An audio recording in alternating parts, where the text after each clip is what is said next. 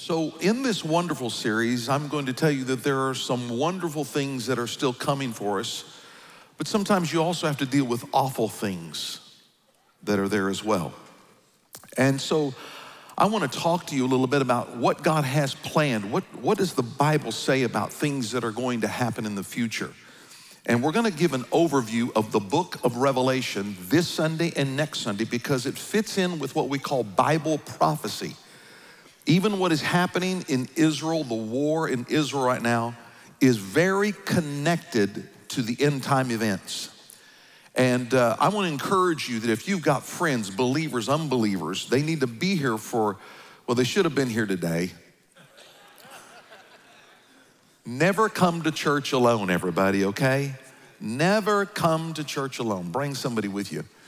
Uh, but this is going to be very, this is going to open your eyes to some of the things in Revelation of futuristically of what Jesus revealed to John on the Isle of Patmos when he was in exile, and he showed him about future heaven and future events. So the book of Revelation points to things that are going to happen in the future, but more importantly, it is the revelation not of just future events, which are important, but the most central thing of revelation. It is the revelation of Jesus Christ. So many people get so caught up with the events, they miss what really is the focus. It is Jesus Christ. And you're gonna just realize how much He loves you and loves humanity and gives away for them. Amen? You're gonna be blessed by it. So I want you to take this. Did y'all get this when you came in? If you didn't get one, you need one. And, uh, and it's called it's called wonderful and it's an overview it's a diagram of the overview, and you can fill it in, and we'll fill it in too. So online next week, you'll get part one of it that we did today, and then next part uh, two next Sunday. And uh, but you can fill this in as we go, and I believe you can uh, QR code right uh, on live stream. Those you watching live stream, there's a QR code on live stream. Take your phone QR code at your device, and you can have this same brochure in a digital digital file and uh, for the folks next week that miss this Sunday, we'll fill it in for them. But I want you to just follow along with this and uh, take your pins out and get ready because I'm going to just move through some things that we see here. And Israel is very key to this, folks. Ever since they became a nation and uh, became a nation in 1948, this was promised long ago in Genesis 17 to Abraham that that would be the land. You get into Jeremiah, Ezekiel, Isaiah, all the things that prophesied thousands of years before it occurred that Israel would become a nation and from the four corners of the earth they would gather. Ever since 1948, many theologians, biblical scholars say we have been living on borrowed time on the planet when that happened. And we are.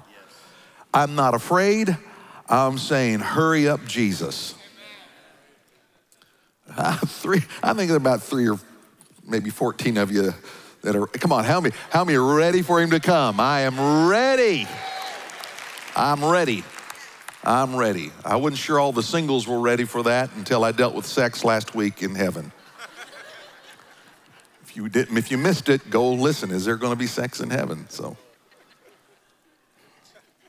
Some of you are not going to hear a word I said from this point on because that's what's going to be stuck in your head the rest of time. I do want to tell you, so many of you have asked, Pastor, what is we doing as a church to help Israel during this war and conflict, and even people that are displaced, even some people that are not Jewish, that may be in the crossfire of all this? How are we going to, how are we going to help as a church? Well, first of all, don't wait till problems happen to help. I know we respond when there are needs, but always be engaged. First of all, you and I should be praying for Israel for the peace of Jerusalem every day. It's, it's, it's, as believers, we should be praying for the peace because we know what peace means. It's not, it's not a feeling, it is a person. That's what we're praying for the person, peace, Jesus Himself. And find ways that, uh, you know, we went to Israel, the church did. We're going to have another trip that we're going to plan uh, somewhere down the line here, I think 25 or something like that. Uh, we're going to have, uh, we're going to wait till things settle down. We planned on 24, but we're going to wait till things settle down and 25, we're going to go, and you have an opportunity to go. Brenda and I went, a team of us went. And uh, in fact, Brenda and I, we do something personally. Uh, that we help families and businesses that are in, uh, in Israel. And, uh, and just they, they live in areas of Palestine and areas that area, but they're Jewish people that are there, and it's very difficult for them to sometimes economically survive. And so we found a way to kind of help along. And, and I don't know if they're believers or not. I just know God says those who bless Israel, He's going to bless. And uh, why He chose them, I, I don't know, but that's who He chose. And uh, I like what my elder over here says. He says, if I want to, if, if I want to be right, I got to line up with what God is, says is right. And when God is right, I am always wrong. Bottom line, I'm going to follow Him. That's a whole different teaching. But we're going to, I've been, I want to get with people that know that the items and the things we have get to the place they need to be. Because when you have a lot of these things, sometimes you're wondering, who do I give to someone that we trust? And at the end of the service today, you're going to have an opportunity to do something above your regular tithe and offering you're giving to the church. We're going to do something beyond uh, that to be able to help, and we're going to do it through Convoy Hope, and I'll give you more information here at the end of the service. So you've been looking for a way, and now there's, we have a way that we can do some things for them because they're very well connected with agencies and things in the government that make sure things get to the proper place. So we'll be sharing that at the end. How many say amen to that? So, we're going to do an overview of Revelation. And so, I want you to go to Revelation 22 and verse 12. And uh, I just want you to know, friends, you don't need to be scared what's happening. You do need to be concerned and know how to pray. And the more you know from the Word of God, the less fear you have. And let me tell you, there's only, there should be only one who is scared. Only one. And it's not you. There's only one that is soiling himself every day. And his name is Satan, and everyone that followed them ought to be scared out of their wits. Me, I'm getting more excited because he's returning. I want you to just scare him real good. Let's, let, let's, let's really just stick it in the enemy's face. How about we just all look at the scripture up here on the screens and read it aloud? Revelation 22, verse 12. Let's just say it not because it's the truth, but just to really antagonize Satan for a moment. How many want to do that today? Amen? He says, Ready? Come on, join me. Behold, I am coming soon. My reward is with me and I will give to everyone according to what he is done. I am the Alpha and the Omega, the first and the last, the beginning and the end. This is the word of Jesus Christ. Can somebody give God praise over that? Amen. That is what makes your adversary scared to death because it's done. But when we go and look at Revelation today, I want you to keep the diagram with you, and we're going to just do Act One. You're going to see where, where it's the first part of it. But Revelation can be very difficult to understand, and I know there's not there's a lot of different people on differing things of how interpretation and time of events. But I want to bring to you what I what I think, for me at least, is the clearest picture of God's purpose of ultimate restoration of all things under him. This is about the revelation of Jesus. And when I walk through this, because there's a lot of different interpretations of this, but the, the, way the clearest picture I see, I, I'm a strict dispensationalist, and that means that I, I, I interpret history as a series of divine dispensations or a series of divine orders of affair that God is doing. Real clear. So when you understand that, that helps you understand as I start to unpack this. But here are the two reasons for dealing with the end times, talking about the end times. I don't want to have an unhealthy preoccupation with it, but you do need to talk about it. And uh, the reason I deal with it is number one, because Jesus Christ is going to return. He's returning, okay? And so, what does that mean? That means that Jesus Christ is returning. And when you watch this stuff in the Middle East, don't get scared, folks get ready. Get ready. You, I'm just going to tell you, you cannot be living as a careless Christian right now. You just cannot. You can't sit there and say, okay, what, how much sin can I get into, just walk the edge and still make it in by the skin of my teeth? That day's over. You cannot live as careless believers. And you've got to stop your spiritual lethargy. If you have been redeemed by the blood of Jesus and you know it, you need to be telling people your story. You need to not be afraid to show Jesus in some way by loving people and serving them in order that you they might ask you a question and you can have a conversation with them. Because if you're not actively wanting to tell someone or you're not actively serving or you're not actively actively participating in getting God's message out, I'm going to tell you, you don't love Jesus.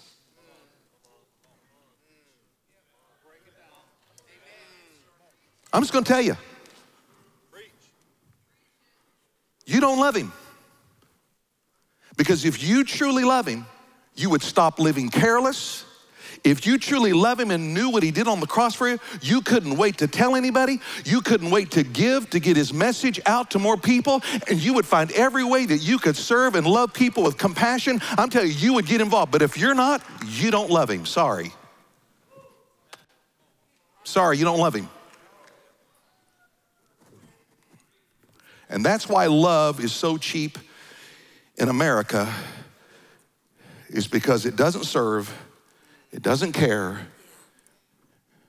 it doesn't sacrifice. It just wants something to gratify me for the moment. It's not love. I, I can take you through the Bible to prove it. But we're not on that one, right? So what does that mean? So Second Peter, you can't live you can't live in lethargy. You got to be doing something. You got to get closer to Jesus Christ. Here's 2 Peter chapter 3 verse 3. It says, "Most importantly says he said, I want to remind you that in the last days, scoffers will come, mocking the truth and following their own desires. They will say, What happened to the promise that Jesus is coming again? From the beginning from, so from before the times of our ancestors, everything has remained the same since the world was first created. They're saying, well, then where is he? Where is he? Y'all talk about it. The Bible prophesied it. The prophets talked about it. Where, where is it? Where is it? Where is it? And they're mocking, they're scoffing you. But why has he delayed? You got to go to verse 8. This is what verse 8 says. He says, A day is like a thousand years to the Lord, and a thousand years is like a day. The Lord isn't really being slow about his promise as some people think. No, he is being patient for your sake. He does not want anyone to be destroyed, but he wants everyone to repent. Friends, he's got something prepared for us that is the expression of his love. So when we talk about these things in the next two Sundays, you're not here to get afraid. Your focus isn't even on, on these things that are events alone. Your focus should be on who Jesus is, what he has done, what he is doing, and what's going to happen for us and for everyone else. So don't get an inordinate fixation. I get see people get an inordinate fixation on prophecy and end times and all this stuff. Listen, folks, it's okay to look at that, but don't get this inordinate fixation on this because there's all kinds of debate. People go, Well, I don't know. I think we're going to be in the tribulation. Some people say, Well, we're not going to be. Some people are pre trib, some people are mid trib, some people are post trib. Well, I'm pan trib. It's going to pan out just fine. Amen. Okay? God's got a plan, all right? And I know that sometimes we may disagree on these things, but here's the deal when you look at the word revelation, revelation means to uncover or to unveil or to disclose. And what we're trying to uncover and unveil and disclose is not just events. That's not the focus of Revelation. Revelation is Jesus Christ, the revelation of who He is. In fact, he is called the revelation, everybody. When you look at the word, that's who we're looking at. He's called the true and the faithful witness. Come on. He's called the firstborn of the dead. He's called the ruler of all the kings of the earth. He was called the Alpha and the Omega. He's called the beginning and the end in Revelation. Come on. He is the one who is, who was, and is to come. Come on. He is the first and the last. He's the lion of the tribe of Judah. He's the Son of God. He's the Word of God. He's the Lamb of God slain before the foundation of the earth. And when it's all said and done, he is King of kings and Lord of lords. Can somebody get your focus and your praise on Jesus for crying out loud? Get it on Him. Get it on Him. Get it on Him. Woo. So now, as we look at this overview, What I want to do, so now I'm going to talk just a little bit and I'm going to move through this pretty quick and we're going to cover three acts, but we're going to cover act one today. And everybody say, Thank you, Pastor. We're going to cover Act One. Now, the diagram may seem a little confusing, but just stay, stay with me. So, we're going to do this in three acts. How many have ever been to, this will give you a little better understanding. How many have ever been to a play? Okay, Brenda and I, we've been to uh, productions in New York, and when you get up there, you have these acts. And before the act starts, Acts one, you can hear the orchestra tuning up underneath there, you know, but you can't see them. Sometimes you can't see them, and then you hear people moving in the background. You see the curtain kind of moving back and forth, and it's kind of going like this. You hear stuff moving around, props. You hear voices, and you hear the violins going, you know, and, and you're going, and you're sitting there going, something's getting ready to happen. Something's getting ready to happen. Well, let me tell you what's happening. The curtain is moving right now, and you can hear the angels firing up the instruments and the praisers getting ready to praise, and something's firing up. You see it happening in the culture. So I just want you to get ready. The curtain's getting ready to fold back in a big time way, all right? So this is not a day of fear, folks. But what I want to take you to as we get as, as we look at Revelation and the sequence of things that appears how they will, will, will occur, I want to take you to Act One. So let's go to Act One first. So in Act One, you see, but there are things that occurred before Act One. And let me tell you some of these things that occurred. These are things that occurred before the Old Testament. This is even before Act One. And before that, right above their Act One, you can write in things like uh, the creation of angels. That was, that was there. Lucifer's fall, you'll have that in there. And then the creation of the earth after Lucifer's fall. And then you have things like uh, the age of innocence when Adam and Eve were in the garden, it was perfect, no sin. And then you have the mankind's fall, the fall of mankind. You have all those things in there. So that's, that's those are things that happened before Act One, okay? So you see all those things in there. But then you see this is Act One, what we have here is the Old Testament. That's number one, the Old Testament. You can put that in there. This is when Moses comes on the scene and people live by their own conscience. But Moses comes on the scene and God gives him the law. Uh, the first five books of the Old Testament called the Pentateuch. You see Genesis, Exodus, uh, Leviticus, Numbers, Deuteronomy. God gives them the law. This is, this is where number two comes in, is the age of law. Men just did as they wanted, but now God gives them direction, He gives them path. You see a prelude to the law given in Exodus chapter 12, verse 41. And that's when they come out after 430 days, year to the day, 430 years, God began to give them things that were precursors to the age of law, which had been things like uh, circumcision. Uh, you see things uh, like Passover. There were certain regulations that God had. You see those precursors. Then, under that age of law, is Exodus 20.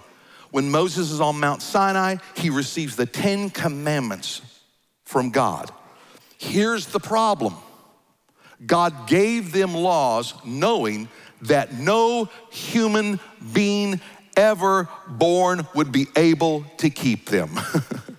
no one could keep the law. So, what did God do? They shed blood of animals to cover their sins, but could never wipe them out. So, what happens? God knows I must put skin on because I'm the only one that can keep everything in the law that all might be freed from their sins. That's where, number three, you have the age of grace, okay? And when Jesus arrives, a whole new era begins.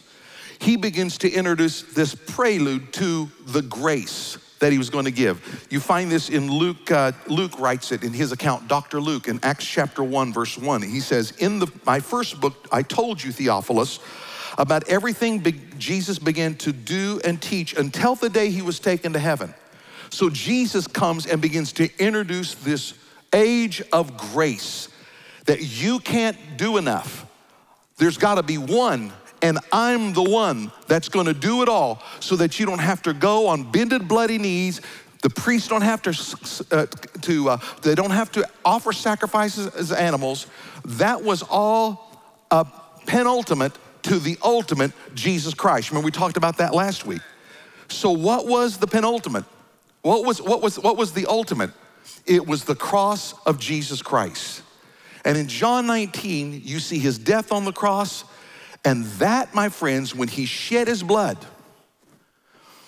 the moment he died, the veil that kept men out of the holy place was torn from bottom to top in the temple. It just tore. God just tore it, showing that now man has access through Jesus Christ and not the blood of animals or their own exercises to try to get into his presence. How many thank God for that? And that enters and ushered in the age of grace, and oh, what an age it is. Now, Jesus comes to his disciples right after his resurrection. He ushers in the age of grace. Remember, he comes to his disciples in John 20 and verse 20, uh, verse 20, chapter 20 and verse 20. It starts there. He said this. He showed them his hands and his sides. The disciples were overjoyed when they saw the Lord. I love this. Again, Jesus said, Peace be with you. As the Father has sent me, I am sending you. And with that, he breathed on them and said, Receive the Holy Spirit. Now, when you see this receive the Holy Spirit, it was the breath of life as if God breathed his own breath into the nostrils of Adam and gave him life because he put a spirit in him. This is that new creation spirit that is coming, regeneration, a brand new spirit. That's the reason why you see Paul write things like in, in uh, uh, 2 Corinthians 5.17. You can write that down, 2 Corinthians 5.17. If any person, anyone be in Christ, what happens? The old is gone away and the new begins. Behold, they become a brand new creation in Christ. That's what that was right there. God ushering in the age of grace. But then something happens after Jesus Christ ascends. What does he tell them to do? He tells them, Don't depart from Jerusalem, but wait in an upper room. I'm to pour out the power of my spirit, the baptism in the power, the, not, not new creation, the baptism in the power of the Spirit for the believer. And that is the New Testament church on the day of Pentecost, 120 in an upper room. Acts chapter 2. They see tongues of fire that looks like fire separating, seem to separate and rest on each of them. And on that day, they begin to speak in unknown tongues, and 3,000 people get saved from all different nations and eth- uh, uh, ethnic backgrounds from around the world. How many know that day is still happening right now? Now, I want you to go to number six because I want to kind of deal with something here in all of this, okay? Under that Act One, we have what are called the dead in Christ. This is every believer after Jesus shed his blood. This is every believer who has died who surrendered to the Lordship of Jesus Christ. They are not in Hades, they are not in the underworld, they are with Christ because that's what Paul said. He said, you know, to, you know, to live is Christ, to die is gain, to be absent from the body is to be present with the Lord. That's what that is right there. So these are not the people that these are the believers. And here's what First Thessalonians says that he teaches the people in Thessalonica. He says this in First Thessalonians 4:13. He says, "Brothers, I do not want you to be ignorant about those who fall asleep or to grieve like the rest of men who have no hope. We believe that Jesus died and rose again. And so we believe that God will bring with Jesus those who have fallen asleep in him. That's the dead in Christ that are with Jesus right now having the time of their life. And I talked already about what I believe the activity from the scripture is happening up there. So you need to listen to that if you haven't heard that yet. Now, when it says asleep there, please let me show that asleep, that literally is when they see the body, it is the appearance of the body that looks asleep. It is not pointing to the soul is asleep. Because Jesus told that guy, Today you will be with me in paradise, the criminal. Remember, Abraham saw, uh, uh, uh, the rich man saw Lazarus and Abraham in Abraham's bosom, he saw him there and could see him. This, there's no soul sleep. It's the appearance of the body. How many go, how, how many of you, when you, you've seen somebody that you've loved, that they have their body lying in state, it, you say they look like they're asleep. That's the appearance of sleep, but not soul sleep. Somebody say amen to that. Now I want to deal with number seven with another group of people, which is the dead without Christ. These are the people who have rejected the lordship of Jesus Christ. They are in the underworld of what is called hell or Hades or what you that this is those that are in that underworld. They have rejected the lordship of Jesus Christ.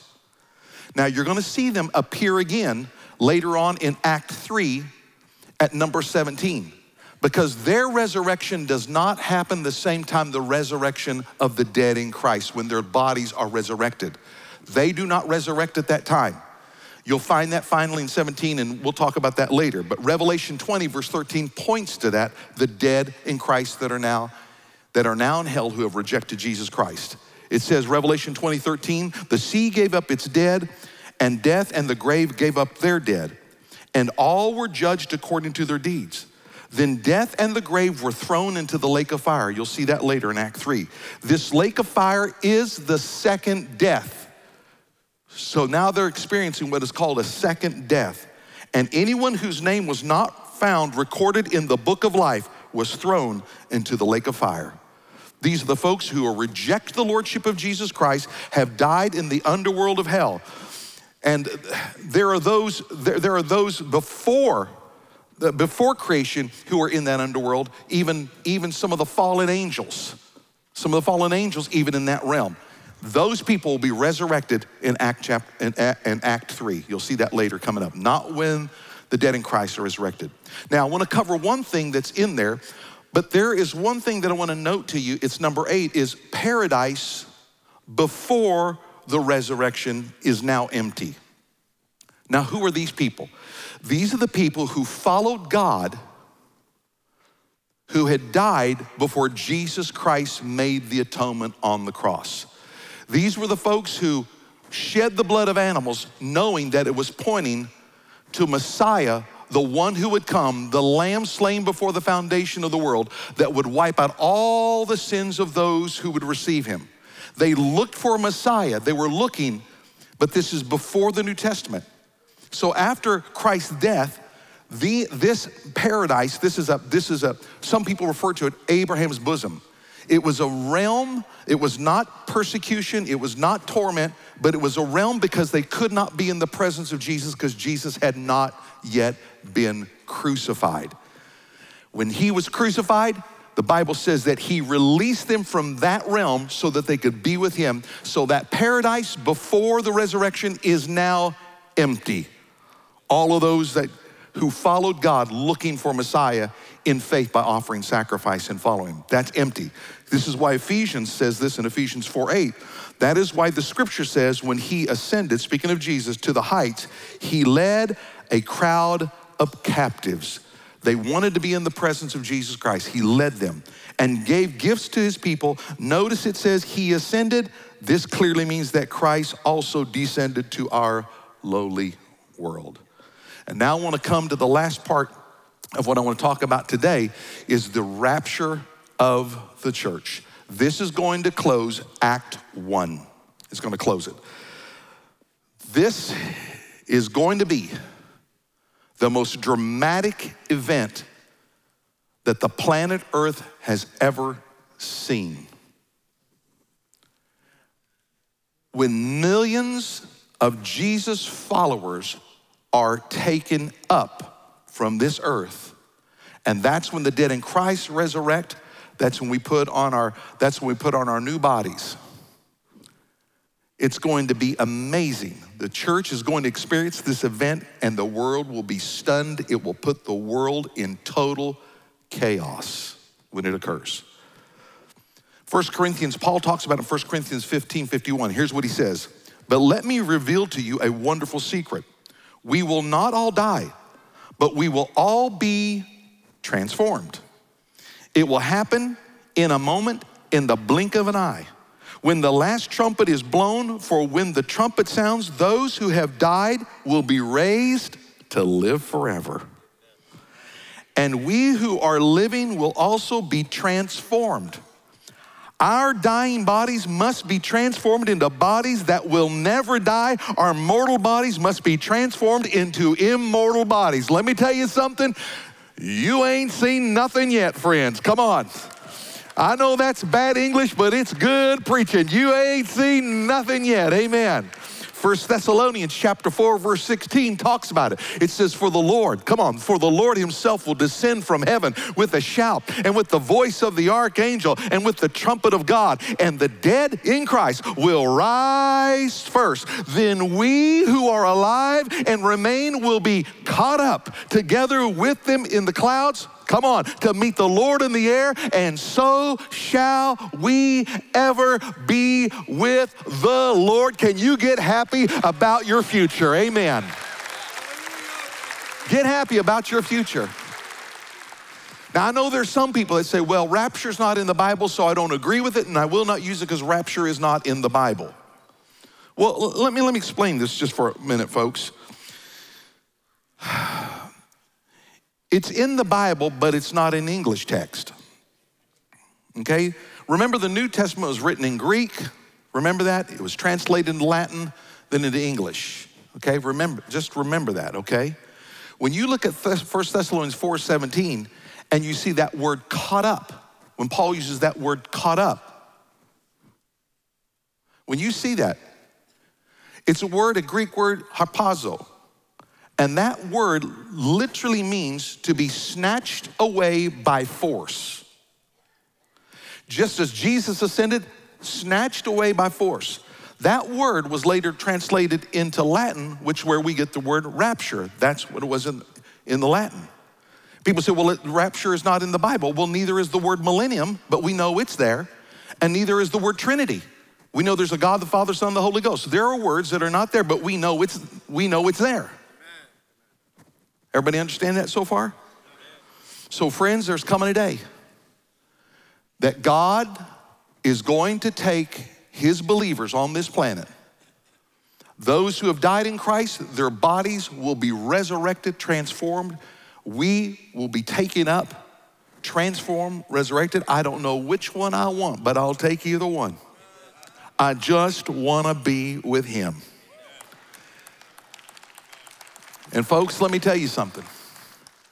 When that event occurs, all hell will break loose on this planet. All hell will break loose. The tribulation will come, the great tribulation will come. It's going to be a seven year period. You're going to hear more about it next, in the next, next, next week. You're going to hear more about it. It's going to be full of events, my friends, that are absolutely frightening and its effect will be felt around the world. And you say, Pastor, sh- should I be afraid? If you are not following Jesus Christ, you better be afraid. You better be afraid. Because it's happening, and it's going to be seven years of hell unleashed on planet Earth. And we're going to talk about, out of Revelation, some of the sequence of those things. And I'll tell you right now, the church is experiencing precursors to the tribulation right now. We are experiencing them right now. You may not feel them as much, but I'm gonna tell you, there are places on the planet where they feel like they're already in it. The church is experiencing already in it. They feel it. But those are precursors to the tribulation. You heard the prophetic word. I, I did not coordinate this uh, with our brother who had this word. I didn't know the full extent of the word that just came out a moment ago. But Jesus did say that in Matthew 24 that there's going to be wars and there's going to be rumors of war and threats of war and nations will ri- nation will rise against nation. Really, ethnic groups against ethnic groups, tribe against tribe. Famine is going to fill the land. We see famine, you see earthquakes happening in a way we've never seen them happen before. And the Bible, Jesus said, these are the first of the birth pains, it's the beginning of the sorrows. Before that tribulation, we are seeing precursors to that right now. What you see happening right now in Israel are all precursors to the day when Jesus Christ will one day establish the new heaven and the earth. And that's what the fight is over. Just read Psalm 2. You'll know why the nations are raging. Read Psalm 2, and you will see it's a direct assault on the anointed one, Jesus Christ, and his throne in Jerusalem. That's what the fight, underlying fight. This is, spirit, is Satan knowing his time is short. It's going to escalate. It's going to continue to happen. There'll be economic turmoil. You will see precursors to this, friend. But let me tell you something God promised the church. When you look in Revelation chapter 3, look what he says to the church the protection before that great tribulation. He says in Revelation 3:10, "Because you have obeyed my command to persevere, I will protect you from the great time of testing that will come upon the whole world to test those who belong to this world. I am coming soon. How many believe God protects His church like you want to protect your children? Come on. He does. Friends, I'm just going to tell you something. If you are not, if you're living as a careless Christian, I would be afraid. If you're lethargic in your witness, if you're lethargic as a believer, I would be concerned. If you haven't surrendered your life to Jesus Christ, I would be deathly concerned because I'm going to tell you, it wouldn't take but one day and this whole thing changes in the Middle East. Just one day. It takes one involvement of one group and it changes everything. And we're headed home quicker than you realize. So I'm going to tell you, friends, you ought to be exercising more faith when the world is going to exercise more fear. That's what's going to happen. You will be marked as the people with confidence because you know that your God says, I will protect you. And that's why Jesus said in John 14, verse 1, let not your hearts be troubled. If you believed in God, believe you also in me. In my Father's house are many mansions. I go to prepare a place for you. And if I go to prepare a place for you, I will come and receive you unto myself that where I am, there you may be also.